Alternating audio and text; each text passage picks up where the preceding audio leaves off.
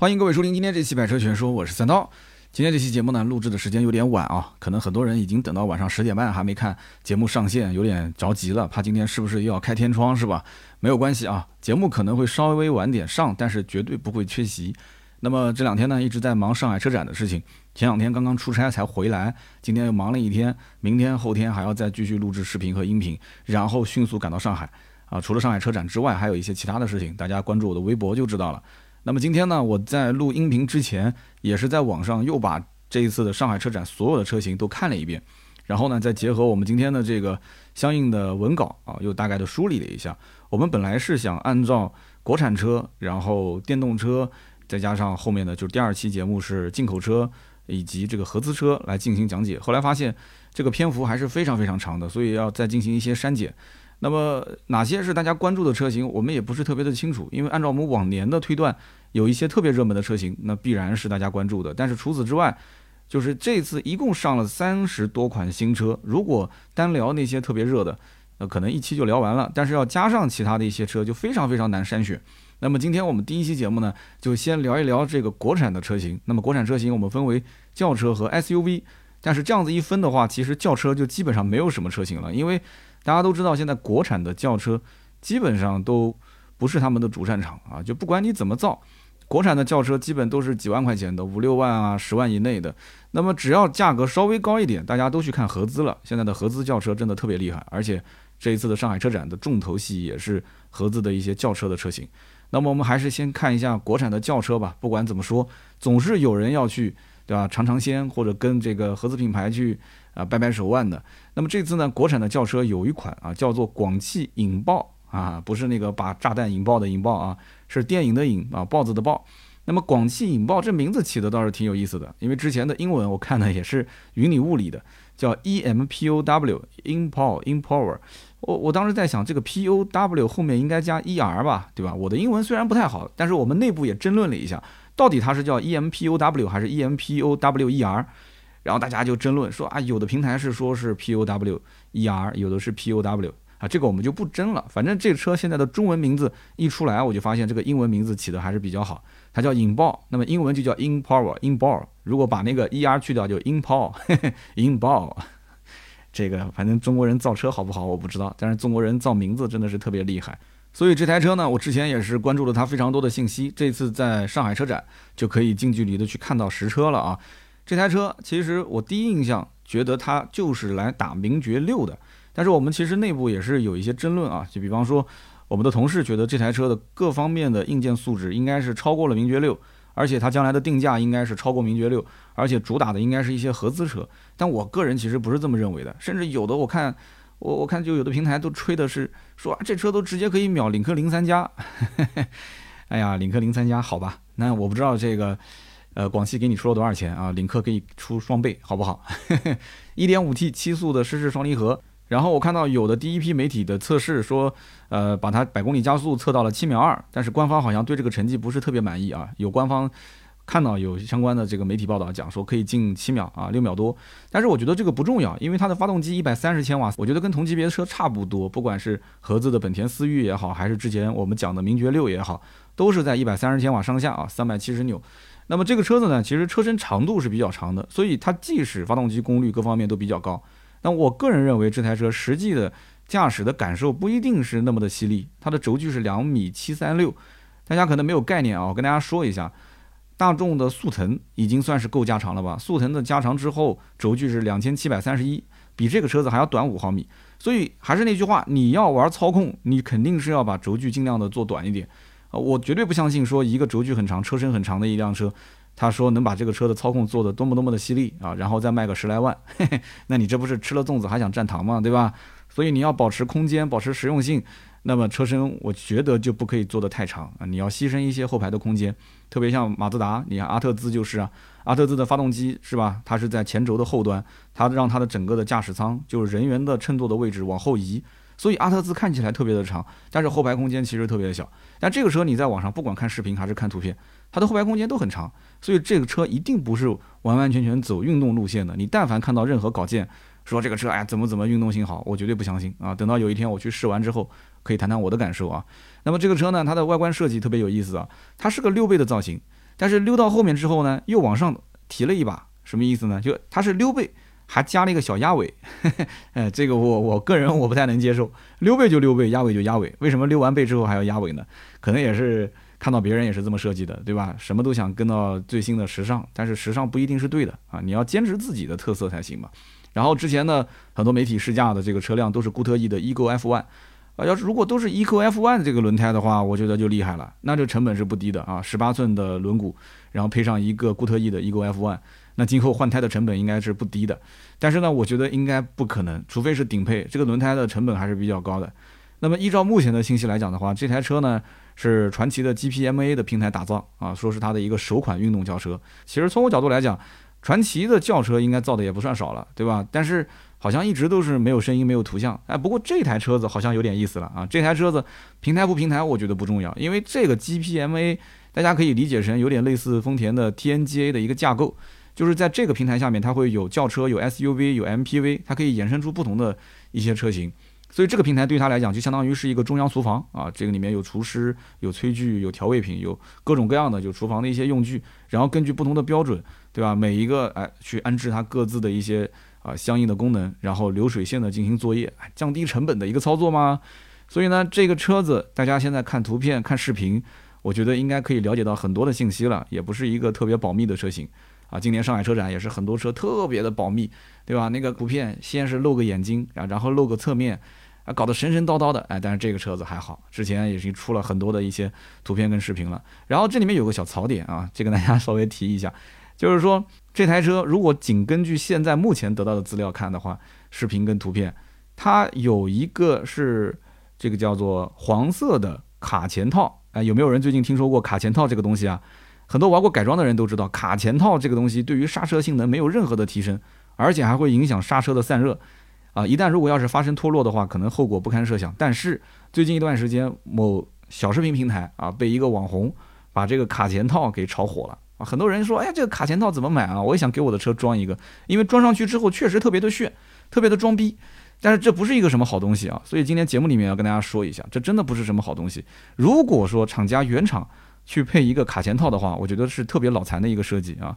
你要么呢，对吧？有钱你就给他去配一个四活塞，对吧？如果没有钱，你可以把它变成一个选配，对吧？你觉得说加上去以后成本太高了。你可以变成一个选装，但是不管怎么弄，你你不能说你厂家官方去做一个卡钳套，自欺欺人是吧？呃，我希望是看走眼了，我希望视频跟图片里面那个不是卡钳套，所以呢，这次到上海车展，我也会去看一看，就引爆这个车到底有没有卡钳套，啊，这也算是一个小小的点。那么这个车子呢，我还是那句话，我不太相信它能打得过。像什么昂克赛拉、思域啊这些车，它的销量如果说能超过菲斯塔，我觉得就已经比较厉害了。跟领克零三比的话，如果单比零三加，它的销量应该还可以。但是你要把整个零三系列拉进来去做对比，我觉得应该是卖不过的。然后跟名爵六对比的话，我觉得是半斤八两。这两台车子呢，不管是从名气，还是从热度，还是从各方面，我觉得应该是会有一些人纠结。但是个人觉得这台车的定价应该会略略的高于名爵六一点点。啊，略高于，因为名爵六的顶配相当于是思域的一个中配的价格，十三万多嘛。这台车的起售价格我估计应该不便宜，它可能不会有手动挡。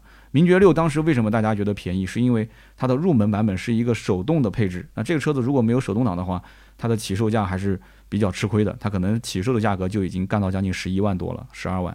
那不管怎么讲，反正引爆这个车呢是有话题的啊，大家也可以稍微的看一看啊，不要把它的这个 外观当成是一个啊什么性能车啊，跑得多快的车，就是一个普普通通的家用车。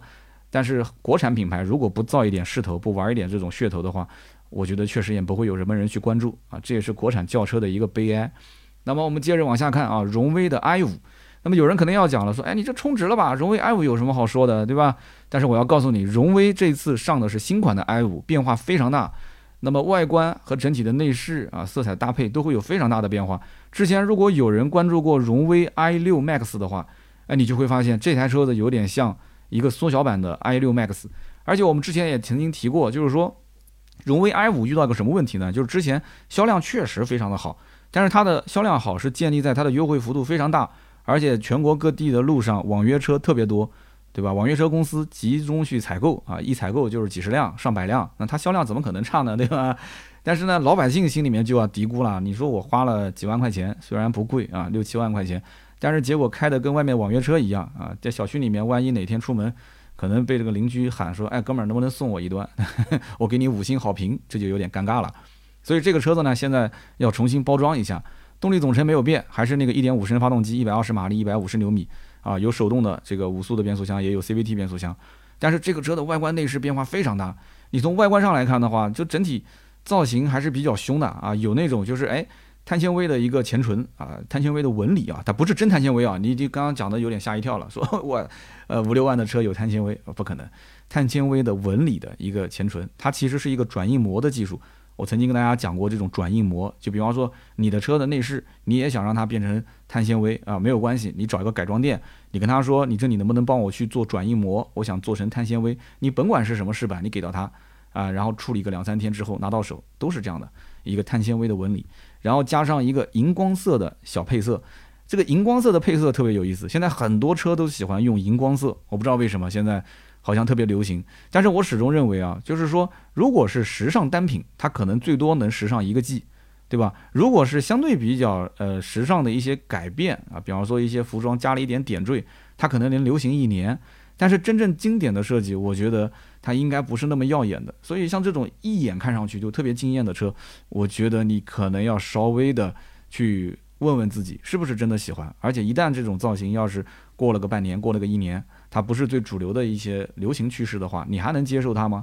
你会不会因为造型不时尚了，你就把它给卖了，是吧？那么这车的内饰也是发生了非常大的变化，大家也可以去看一看网上的视频跟图文。全系标配十二点三英寸的全液晶仪表。加上一个十点二五英寸的中控屏，啊，这种配置，你看我根本就不用跟你讲其他的了。有人就要开始心里面嘀咕了，这车子你刚刚说多少钱来着？啊，我说打完折六七万块钱啊，五六万块钱，五六万块钱，六七万块钱，十二点三英寸全液晶仪表，十点二五英寸的中控屏，你是不是现在都忘了这车是什么动力了？不重要了，对吧？什么动力都不重要了，有两个屏就可以了。反正荣威 i 五给大多数人的印象就是两个字，就是便宜，对不对？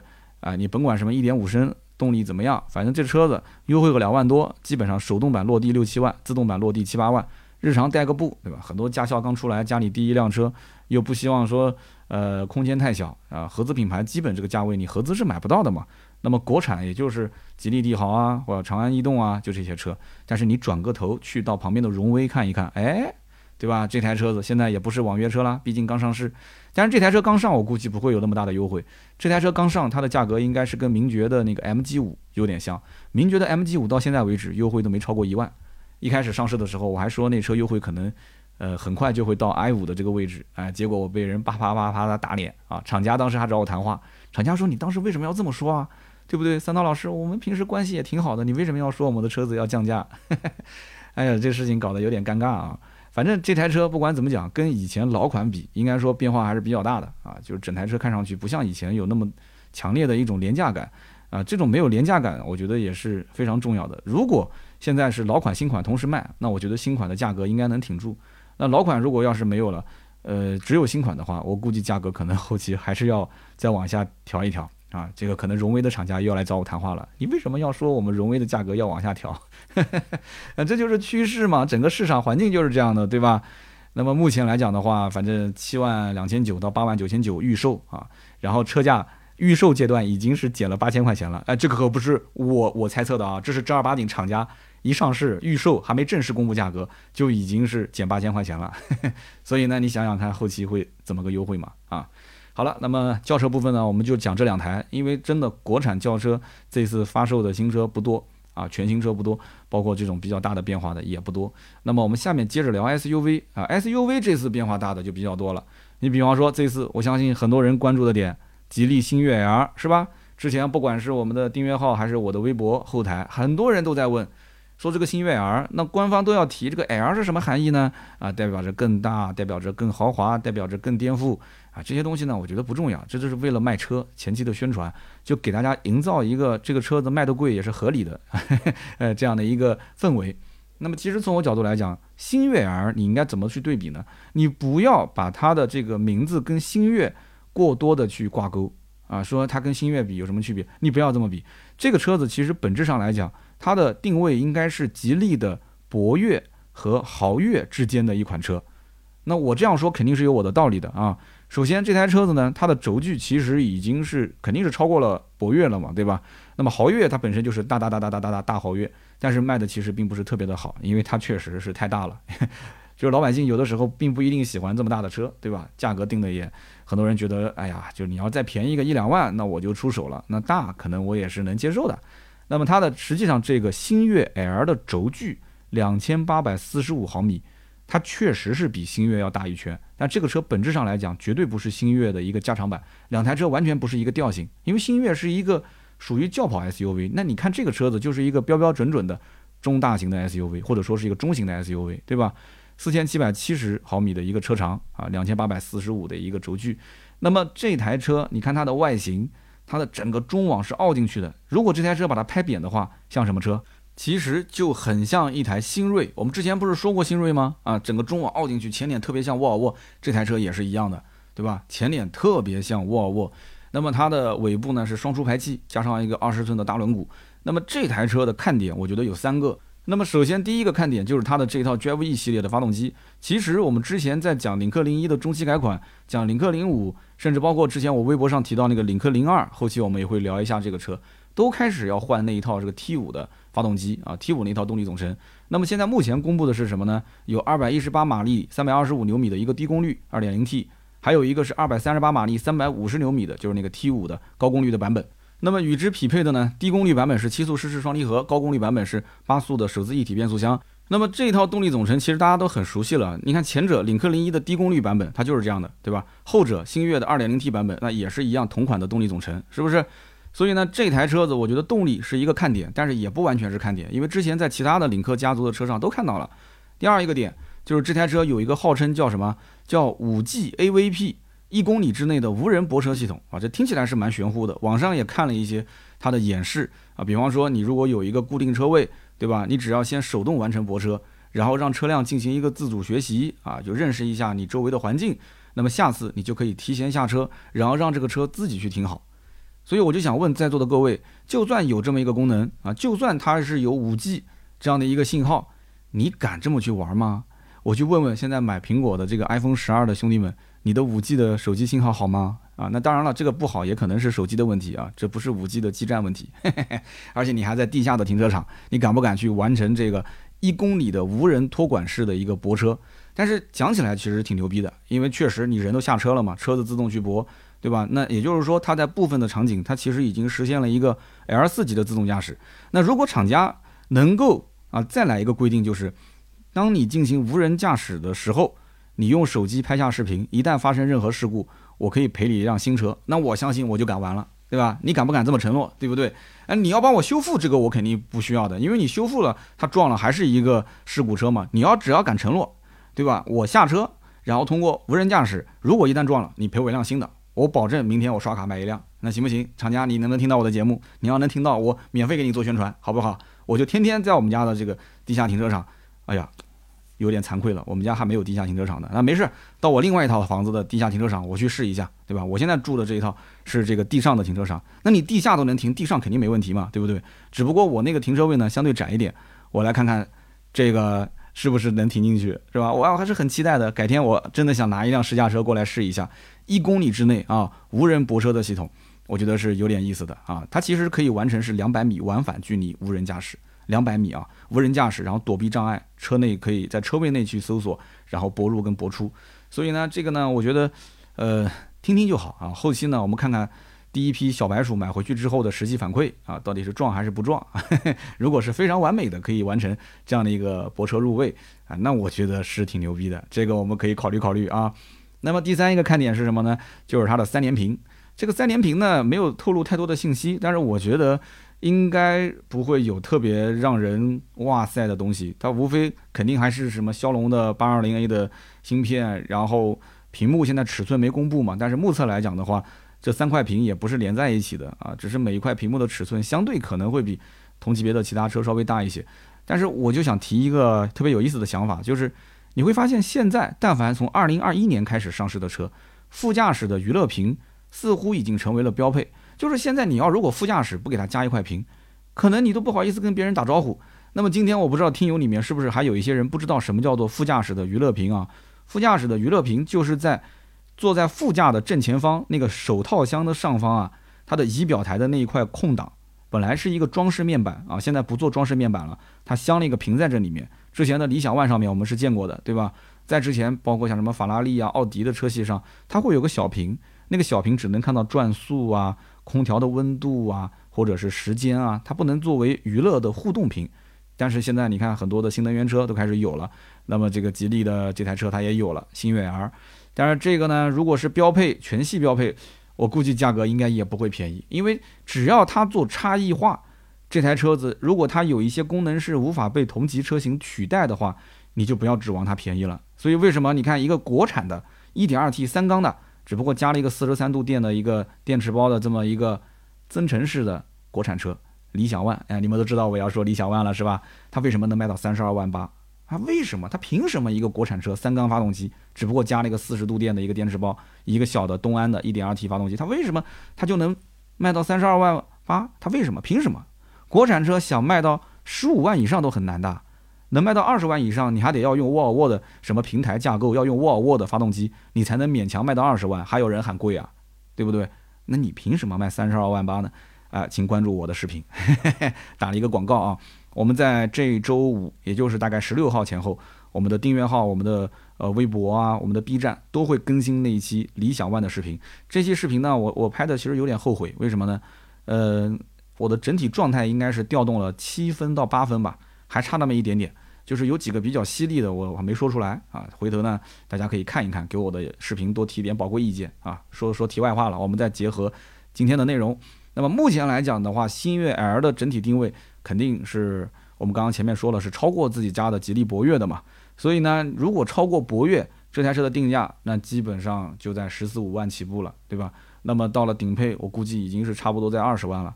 而且这台车子它的竞争对手，你看，呃，长安的 UNI-K，对吧？魏的摩卡，然后等等，就这一级别的车子，我觉得都价格不便宜，基本上都是这样一个价位，是不是？所以你不管是从尺寸上来讲，还是说它的这个配置上来讲，它是有一些差异化，但是同级别的对手尺寸更加夸张啊！不管是长宽高还是轴距，现在我感觉真的，这厂家是比较的舍得在配置、在空间上面给你去做一些提升的。但是，我就想问一个问题：真的是把车做那么大，把这些屏幕给加上去，这就是一台好车吗？我觉得这个问题是大家要好好思考的。你要如果觉得说空间大，然后屏幕大，这就是个好车。那 OK 啊，那我就不多做解释了。你真的对于驾驶的感受，对于各方面的前排跟后排的乘坐的感受，你都没有任何要求吗？你但凡有要求，你能感觉得出来吗？你去试完了 UNI-K，试完了摩卡，再去试一个今天讲的星越 L，你能你能试出它的前排跟后排的这种差别吗？那正是因为绝大多数的车主他试不出差别，所以就导致在中国市场上，中国的这些 SUV 啊，琳琅满目，各种各样的。换着花样啊，就是换个皮就给你上市了，然后呢加几个屏就给你上市了，然后一个个还直呼真香真香，对吧？好，我们接着看下一台车，这台车说了我又要笑了，这台车叫哈佛的赤兔啊，人中吕布马中赤兔。这个赤兔呢，一开始我看到这个名字的时候，我第一反应不是去搜车，大家知道我搜什么吗？啊，我估计有人猜到了啊，就是搜这个赤兔的历史渊源。就当时我脑子一懵。我心想，这赤兔不是吕是是吕布吗？是不是关羽的这个坐骑吗？所以后来我就在想，这这吕布好像也骑过赤兔，关羽也骑过赤兔，那还有谁去骑过赤兔呢？对不对？那将来如果一旦我要是推荐别人买赤兔的话，那我就得说啊，我说你看人中吕布，马中赤兔，那你买了赤兔，你相当于就是吕布，那别人啪叽给我一耳光，为什么呢？大家都知道吕布是三姓家奴，是吧？但我不能说是人中关羽，马中赤兔，你这说的就拗口啊，对吧？所以后来我查了一下，结果一查我就发现了，哎呀，其实说谁都可以，为什么呢？就是如果说把这个赤兔马当成是一个车的话，其实一手车就它的一手的车主是谁呢？一手车主是董卓。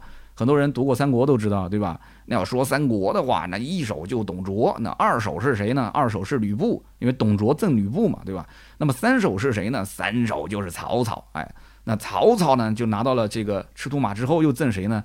就当时模仿董卓啊，四手就是给关羽，但是关羽呢，对吧？身在曹营心在汉，就骑着赤兔马就去找谁了？就去找找刘备去了，是吧？所以其实关羽是四手车的车主 啊，对吧？全车这个。这个这个这个原原版车漆，每个人都是肯定喜欢这个马的嘛，他肯定是，而且都是有钱人嘛，所以肯定是保养的比较好啊。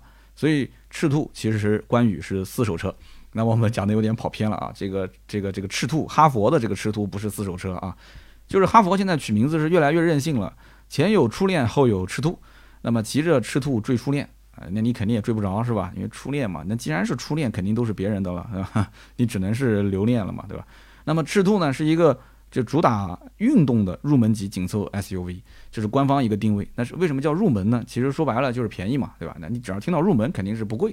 那么到底它多少钱呢？这台车子是这样的啊，你先看一下尺寸，车长是四米四五，轴距呢是两米七，所以它的轴距其实跟初恋是一模一样的。所以这车不管你怎么去折腾啊，你不管你外壳内饰你怎么去折腾，它的轴距跟初恋一样，它肯定价格也跟初恋差不了太多。那么我们之前也说过，初恋其实可以理解成是。哈弗 H 四的一个升级车型啊，我不知道你了不了解 H 四啊，反正你就知道是 H 四升级就可以了。那么赤兔呢，相当于是什么？我觉得相当于是哈弗 F 五的升级车型。那有人讲说，那既然都有了 F 五这个车了，为什么还要升级呢？哎，那只能是怪消费者现在的这种移情别恋啊，对吧？喜新厌旧啊，就是这消费者年轻化了，现在就没有忠诚度了。而且整个的哈佛的系列，它没有轿车。他天天没事儿，他就折腾 SUV，他不折腾 SUV，他能折腾什么呢？对不对？所以赤兔这个车不仅仅是它的长宽高、外观内饰有变化，同时赤兔这个车子呢，燃油版和混动版它有两个版本。燃油呢是 1.5T，目前啊我们看到的资料啊是说它是全系高功率的 1.5T，但是我们其实查了很多的一些资料，包括内部的资料看了一下，它将来会上低功率的版本。目前高功率是一百八十四马力，那么将来的低功率有可能会是一百五十马力。那么配的是一个七速的湿式双离合，哎，也不要慌啊！听到双离合不要慌，没听说过这个哈佛系列的双离合出过什么问题啊？可能就是相对来讲开起来油耗会高一点，对吧？可能换挡的这个逻辑呢稍微的慢一些啊。其他呢，我觉得只要不坏，对吧？很多人对开车的要求就是只要不坏就 OK 了。那么低功率版本其实跟初恋是同款动力总成，但是这个高功率版本据说是目前哈弗系列优化过的一个 1.5T。啊，就是哪怕今天你看到的第三代的 H 六用的也不是这个 1.5T 啊，据说是优化过的，大家可以在网上查更多的一些资料，我就不展开了。反正这台车子呢，呃，想要让它说呃开的多么有操控性啊，或者是驾驶的质感，我觉得你就不要太多想了。但是这台车如果说你作为一个年轻人，哎，你觉得名字也很拉风，对吧？你问你买什么车啊？买了一个赤兔，对吧？哎，别人就给你竖个大拇指，奥利给。那么同时呢，这车子如果价格也不是特别的贵的话，应该还是有人能接受的啊，因为这车大概率它嗯高功率的起价应该在十二万左右，我觉得，因为你看哈佛的 F 五对吧，它的高功率的版本的起售价格其实就不便宜，所以应该在十二万左右。但低功率版本的价格可能会相对比较便宜，低功率价格我估计应该是在八万多的这个价位区间。那么同时这个车呢啊有一些可能限牌限行的城市讲，哎有没有绿牌？有混动 HEV 有混，那么这样的一个混动呢？呃，一点五升自然吸气发动机啊，一百零一马力，然后呢，整套系统加上电机能输出一百九十马力，它是一个一点八千瓦时，非常非常小的一个电池包。但是呢，哎，工信部给出的油耗是四点六到四点七，所以如果是插混的地区，就是你需要绿牌的话啊，你就看看这个版本，对吧？但是我觉得我还是推荐买燃油啊，去拍个燃油牌吧啊。那么下面呢，我们再讲一讲魏，那么魏这次呢是咖啡系列。咖啡系列呢，它现在有两款车啊。那么第一杯咖啡叫做摩卡，第二杯咖啡叫什么呢？叫马奇朵啊。那么有人讲说，这个魏现在是感觉越来越有那种小资范儿了。就是你会发现，魏派以前的车子刚出来，对吧？VV 七当时一出来之后，感觉有点那种江湖气息啊，就是那种这种刀光剑影的那种感觉，对吧？特别凶。但是现在呢，看起来好像就变得成熟了。那么，如果我把这个成熟的词换一个厂家不太爱听的，呃，那就是有一点点油腻啊，有一点点油腻啊。但这指的是摩卡。如果你要想要小清新，你就去看那个马奇朵。哎，马奇朵真的名字跟车子很像，非常小清新。马奇朵我觉得特别适合女生开。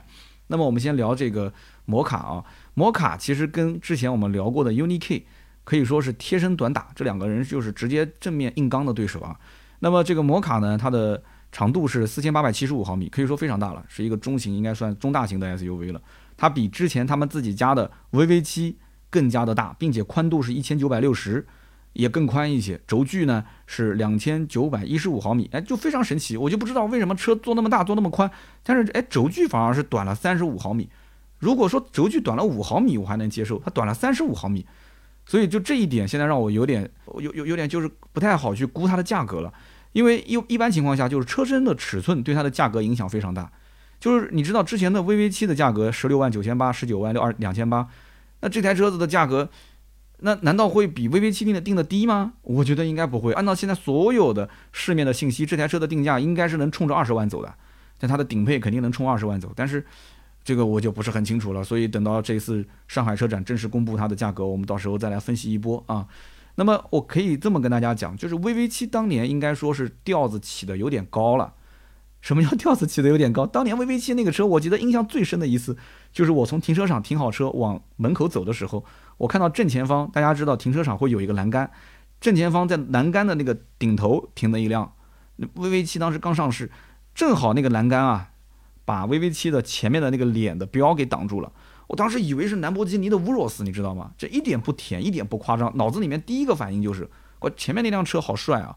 然后走近一看，是一个 V，是一个 VV 七，所以我相信当年很多人都是特别去迷这样的一个状态，就是它的一个整体的调性。但是正是因为当时的调子起的有点过高，所以后面的车就比较难超越了啊。前脸的大镀铬啊，大镀铬，你看现在的整个的这个摩卡大镀铬前脸像一个斗嘴胡子一样的啊，斗嘴胡子，所以整个的前脸有点过于夸张，然后尾部的处理又过于简单，所以我就给他总结，就是这车呢。嗯，没有以前 VV 七那种江湖气，现在有点过于小油腻啊。然后这个整个的摩卡也是有燃油版，也是有混动版。这个燃油版呢是 2.0T 的发动机加48伏轻混，然后配一个九速双离合的变速箱。那么动力方面呢是213马力，320牛米。其实说实话，213马力不是特别的强三百二十牛米也很一般。因为之前我们说领克的时候，动不动就是两百五十四马力三百五十牛米，对吧？账面数据甚至还不如他们家之前的 VV 七。但是呢，整体你会知道这台车子它的九速变速箱号称是啊，目前世界上第一款横置的九速双离合变速箱，是跟博格华纳一起研发的啊。呃，当当长城肯定说是自己搞的，对吧？那 对吧？这个当做没听到，你当做没听见。你刚刚说什么来着？那么这台车呢，其实我觉得肯定是想做什么呢？就是打消以前很多人认为长城、魏派，特别是像 VV 七这种车是个油老虎。啊，然后变速箱的逻辑也不清晰，所以开起来不舒服，然后油耗又很高。它应该是想要改变这种思路，所以说就把它的整体的动力输出啊稍微降一降，然后呢变速箱换一换。所以今后大家可以关注一下这台车的油耗到底是多少。那么还有一个就是插混版，插混版呢是 1.5T PHEV 啊，还有一个是 2.0T PHEV，我觉得特别有意思。基本上很多车只要是插混，可以说绝大多数插混只有一个动力，但是你会发现，哎，这个车插混两个动力。一点五 T PHEV，二点零 T PHEV，所以我在想，他想干嘛？他难道是想去打比亚迪唐吗？对不对？那唐唐就是这样子的，唐 DM 就是二点零 T 的 PHEV 啊。但是唐现在又开始走另外一个路线了，唐现在不跟你玩这个了。唐有 DMP 也有 DMI，唐的 DMI 呢就开始走省油经济的路线。一会儿后面我们也会提这个车。那么这台车呢，还有一个可以看的看点就是说，它呢是满足 L 三级别的一个自动驾驶的硬件条件啊，先给你预埋。你比方说全固态的激光雷达，高通的八幺五五的芯片，对吧？然后车机呢也可以做一个小的提升。那么基本上就是这些。大家如果想体验一些这种比较好玩的，什么 AR 抬头显示啊，啊，有机会到 4S 店去试一试，买不买都无所谓。那么这台车呢，还有一个好玩的点就是它的中控，我觉得它中控特别有意思。它的中控像一个翻开的笔记本电脑。为什么我说像翻开的笔记本电脑？你自己去看就就可以了。就是它上面是一个十四点六英寸的中控屏，下面呢是一个空调的触控屏。然后两个屏幕呢是那种斜着的，就像笔记本打开的那种状态，很有意思。所以呢，我觉得这个算是一个看点，所以大家可以去关注关注这台车子。我估计应该是顶配、次顶配卖得好。比方说，你要是上到顶配，你要玩，因为玩这个车你就玩一些没玩过的嘛，对不对？你你你买合资品牌，你买 CRV、RAV4，那你再看看这个配置，我的天哪，电磁悬架对吧？自动驾驶，三块屏，抬头显示，而且是 AR 它抬头显示，那这个价格你去买 CRV 还是买？RAV4 呢？你还是买这个呢？所以看个人吧。这次上海车展会公布预售价，去关注关注。那么第二个呢，就是也是咖啡系列，叫做马奇朵。马奇朵是一个紧凑型 SUV。那目前资料不是特别的多，长度是四千五百二十毫米，跟我们刚刚前面说的那个赤兔啊，其实也大不了多少。轴距是两千七百一十毫米，它应该是介于 VV 五和 VV 六之间。这个摩卡整体设计相对来讲就朴素了一些，就比较属于那种小清新的风格啊，不是那么油腻啊，看上去没有给人那么大的压力，就那么厚重没有，反正很很轻的一款车，不是说车辆轻啊，就是看上去特别的，就是给人感觉年轻的那种感受。这台车子呢，目前来讲的话，有燃油版、HEV 混动版、PHEV 插混版。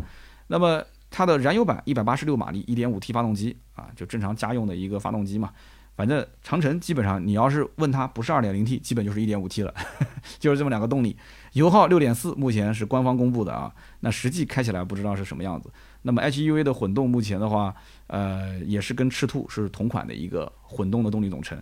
那官方报的是四点七升百公里，所以。不管这个车子将来包括 PHEV 的插混，对吧？呃，还是说你买这个 HEV 的混动，还是说买燃油版，反正这台车子最终它的价格是决定了它是不是能卖得好。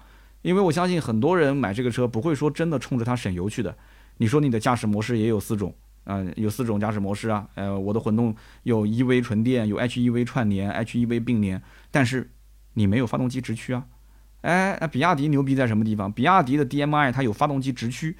然后同时它可以有纯电和 HEV 串联和并联，但是你看这个就是没有，它只能是第四种模式叫动能回收模式。但动能回收模式正常的只要是带电的车其实是都有的，对吧？所以呢，马奇朵现在目前就是混合双打啊，有燃油有混动。但是目前我个人其实不太看好混动，我看好它就是燃油版，价格给力一点，对吧？燃油版定一个十二万多到十四万多的价格的话，我觉得是 OK 的。但是呢，可能会比我的预估价要略高一点。那么下面呢是吉利的帝豪 S，那可能有人听到帝豪 S 会觉得是个轿车，因为吉利家族有一个帝豪 GS，GS 的话是一个 SUV，对吧？但是我告诉你，这个名字我不知道是为什么这样取。你看帝豪、帝豪 GL、帝豪 S，就搞得有点混乱。你如果是帝豪 GSL，那我还能接受，他把那个 G 给去掉了，直接叫帝豪 S，它其实是帝豪 GS，相当于中期改款车型。为什么呢？因为这个车子本质上来讲。它只不过是外形设计语言变了，内饰呢做了一些调整，它的动力没有任何的变化，还是那个 1.4T 的发动机，然后手动挡是六速的，还有自动挡是 CVT 变速箱。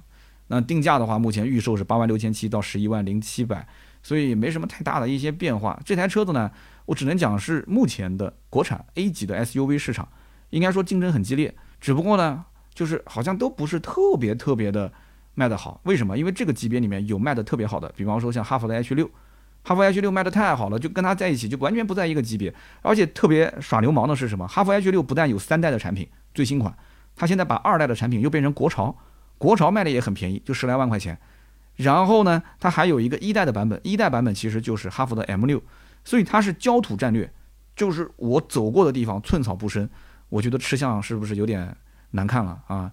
你给竞争对手稍微有点活路啊，是吧？所以你看，竞争对手那吉利就很吃亏嘛。吉利上了一个吉利帝豪 GS，之前其实挺小、挺精致的。但是你放到现在目前同级别里面，那比亚迪有宋 Pro，长安有 CS 五五 Plus，这次也改款了。然后奔腾有 T 五五，对不对？传祺有 GS 四，之前虽然卖的不好，这次不是也是换代改款了吗？然后瑞虎有瑞虎八，所以在这里面你说去竞争，我的妈呀，就特别难卖这车。然后自家其实领克还有个领克零二，领克零二，就你会发现在这种大小的车型里面，你定高了吧？其实别人也不买，你定低了吧？其实定定定低也不一定有人买。说实话，就是这里面很尴尬，就感觉就是在这种尺寸里面，它就是一盘死棋，就很难盘活。但是如果你把它换个标，同样大小的这种小型 SUV 啊，哎，或者说就是那种紧凑的入门级的 SUV，你会发现，你像本田的 XRV、大众的探影啊、本田缤智，你看这些车子，哎，它反而卖的还不错。所以这就是标。这就是标标，如果到位，价格如果够低，入门门槛够低，还是有人买。所以这种小型的 SUV 就一定要做品牌，品牌不行，空间这个东西啊，反而就会被放大，对吧？所以吉利一定要想明白这件事情，就是这个还是要换标，贴个标才能卖得出去。不过呢，比较有意思的一点就是，帝豪 S 上市之后。帝豪 GS 不会退市，也就是说，帝豪 S 和帝豪 GS 是同堂销售，两代车型同堂销售啊，这个很有意思。那么这两台车型同堂销售的话，如果官方定价差的不多，那后期一定是在优惠方面会进行调整。这有点类似什么呢？有点类似别克的昂科威跟昂科威 S 这两款车，哎，其实完完全全从平台上来讲都不是同一个车型了。之前是欧宝的平台，现在是泛亚自己的平台，是不是？但是哎，两台车的价格一调整，差别还是比较大的。那么接下来我们就聊一聊刚刚提到的长安 CS 五五 Plus 啊，那么这个车子呢，之前三月份工信部是公布了它的申报信息，然后也传了它的这个效果图，是不是？然后整体外观，包括跟现款的这些所谓的南京系列啊，还是有一点区别的。其实为什么它有区别？非常简单，我跟大家说一下，大家就明白了。因为你只要提到长安的 CS 系列，基本上你脑子里面第一个想的是七五 Plus，对不对？CS 七五 P，然后紧跟着你会想到的是 CS 三五 Plus、三五 P，就基本上这两个车已经可以把长安的 CS 系列无缝对接了，可以无缝对接，就是就没你什么 CS 五五 Plus 什么事情了。当年 CS 五五上的时候，其实走的是一个差异化路线，它就是设计风格跟三五不一样。它当时一开始五五的设计风格就跟三五和七五就不一样。所以现在这个五五它重新改一下上市，它怎么改呢？它就走 UNI 系列的风格。虽然它是 CS 系列啊，它虽然是 CS 三五五五七五，你感觉是兄弟车型，但是其实它长得跟另外两个兄弟完全不一样。所以呢，CS 五五 Plus 这个车啊，它其实想的也很明白，就是说。基本上三五跟七五把我的位置都给占了，那我就必须要另类一些啊，对吧？如果我不另类，我也活不下去。所以这台车子就走了一个 UNI 系列，啊，然后呢，你会发现它的整套动力依旧还是那套南京的 N 一的 1.5T 发动机加七速湿式双离合，对吧？轴距呢是两千六百五十六，是比现款增加了六毫米，变化不是特别的大。长宽高呢也只是稍微大了一点。所以呢，你要如果想感兴趣看一看，哎，这个挂着 CS 的名号的。长得像 UNI 系列的车到底怎么样？你也可以在上海车展稍微去关注一下。那么接下来呢，我们就聊一聊比亚迪的唐 DMI。唐 DMI 这个车子呢，其实现在再去看的话，已经没有那么新鲜了，因为前面呢有比亚迪的秦 Plus DMI，对吧？有比亚迪的宋啊。那么现在再看唐，那其实你就已经完完全全了解了这个所谓的 DMI 到底是什么个东西，对不对？我们刚刚前面也说到了，有 EV 纯电模式。有串联的 HEV 模式，有并联的 HEV 模式，有发动机直驱的模式。那么也就是说，你有了这样的一套系统之后，你可以用增程的方式开，用纯电的方式开，用油电混合的方式开，甚至你跑高速的时候可以直接用发动机直驱。这个技术目前来讲，在国内可以说不仅仅是吊打呃国产车，甚至是吊打很多合资品牌。就是哪怕拿丰田跟本田的混动过来对比的话。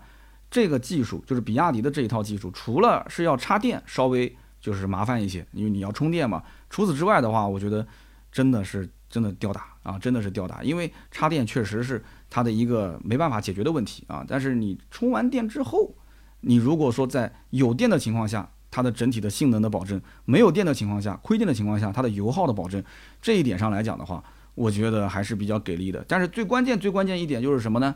它把价格打下来了。对不对？这是最关键的。秦 Plus DM-i 的价格多少钱？大家都知道的，对不对？五十五公里的续航，一百二十公里续航。但我个人觉得，五十五公里续航肯定是性价比最高的嘛。那么这台车呢，就是我们说比亚迪唐 DM-i 呢，它有五十二公里续航跟一百一十二公里续航。那我觉得这续航短了一点。那为什么短了一点呢？因为本身车子又大又重嘛，对不对？那么馈电情况下的油耗呢是五点三升到五点五升，百公里加速呢八点五秒。如果说用唐这个词去跟它的加速进行这个联想的话，很多人都知道，比亚迪唐当年一战成名，就是因为它的加速非常快，对不对？但是这个唐 DMI 怎么就变成八点五秒呢？你这数据是不是写错了呢？啊，这个肯定是没有写错的。就是说，你以前如果提到唐，肯定是一个加速特别快的车，对不对？就是 SUV 当中的小钢炮嘛。但是你现在一定要去看的是后面写的 DMI，这个是重点。你可以把它理解就。秦 Plus DM-i、宋还是唐 DM-i，它都是 DM-i 的车系，只不过长宽高空间啊，就是拍扁了、拉长了这个区别而已。DM-i 才是它的最核心的点，所以它对于那些对于油耗比较敏感的，或者是一些呃上不了燃油牌，只能去上这种新能源牌，同时长期又不能充电的这一部分人，它是一种刚需。那么对于有一些人来讲，就是我想尝个鲜，我有十来万，我不去买合资品牌，我就买一个这个车，我就喜欢平时用这四种不同的驾驶模式换着开，对吧？然后我就是一个时尚的弄潮儿，我就想跟别人不一样啊，那 OK 吧，你就去买这个车，没关系，难不住你，对不对？那么我觉得这种车型呢，你买完之后啊，无非要考虑几点，第一个就是你的保养周期，它跟正常的纯电车辆和燃油车都不一样，因为它有它的。这个发动机也有它的这个电机，当然了，其实电机不需要什么样的保养啊，但是它的发动机呢，它会有一个记录，就是它使用发动机它的实际里程是多少，你根据这个来进行保养啊。那么它的很多的政策你也要看清楚，它都是给首任车主的，所以你将来一转手，这车子可能保值率就不会有那么高了啊，它肯定不会有一个燃油版的保值率那么高嘛。所以看你到底要什么，并不是说它不好或者说是很好，就是适合不同的人而已。那么最后一台车呢，我们聊一聊就是领克零七啊，领克零七这个车呢，上海车展也会进行亮相，当然我不知道会不会公布真实的售价啊。这台车是一个中大型 SUV，车子的长度已经是接近五米左右了。那么接近五米是什么概念呢？大家第一个想到就是说，哎，这车是不是去打汉兰达的？浅了。啊，肤浅了。为什么这么讲呢？按照官方说法，这台车是跟沃尔沃的 x C 九零共享动力总成。那如果是跟 x C 九零共享动力总成的话，那叉 T 九零是 B 五 B 六 B 八，对不对？那 B 五 B 六就二百五十四马力嘛，二点零 T 这个大家都很熟悉了，对不对？那么 B 六呢，就是三百马力，二点零 T 的一个四缸的机械加涡轮双增压，这厉害了啊！一个二点零 T 的发动机干三百马力，这还不是最猛的，最猛的是 T 八。T 八是一个 P 四的插混啊，混动结构，它是三百九十马力，那这个价格肯定就上天了嘛。那么这台车具体它的定价是多少？我们可以推测一下啊，领克零五的定价已经是十七万五千八到二十三万五千八了。那么这台车它的起售价，我觉得至少是跟领克零五无缝对接的吧。那如果是无缝对接，这车的起售价至少是二十三万起售，对吧？二十二三万吧。它的顶配的价格，我估计应该能干到二十八九，甚至接近三十万了。那有人讲这么贵卖给谁去啊？这么贵卖给谁？那你怎么不想一想，这台车如果接近五米的车长，它如果就是相当于是一个换壳的叉 C 九零，那你会怎么想？你会怎么想？你告诉我，对吧？本身领克大家都说是青蛙，那这个车领克零七等于是牛蛙，对吧？一个大牛蛙，你值得多少钱呢？啊，值得多少钱入手呢？将来还给你一个七座，对不对？而且是个混动的四驱，对不对？那价格你说卖这么高，或者说卖这么低，每个人心中有杆秤嘛？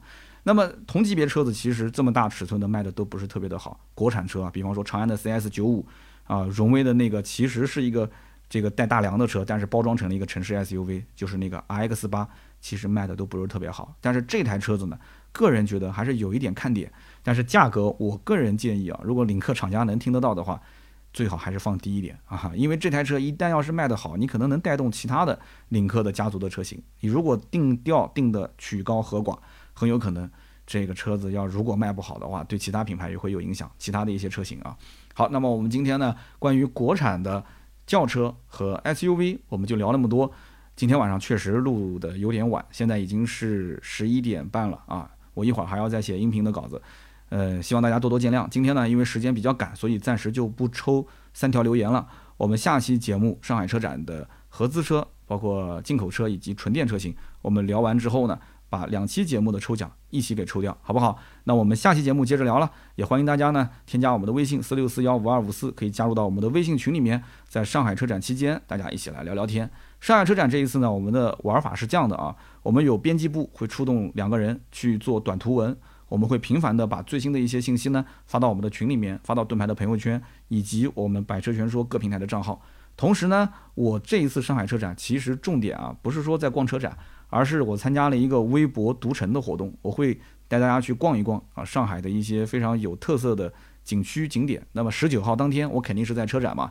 那么在车展，我会拍很多的一些相关的作品，但是不是当天发布啊？我想等隔个一两天之后，做一些比较有价值的导购信息，然后来进行发布。所以大家也可以关注关注我们，添加这个微信四六四幺五二五四就可以了，好吧？那么今天这期节目呢就到这里，我们周六接着聊，拜拜。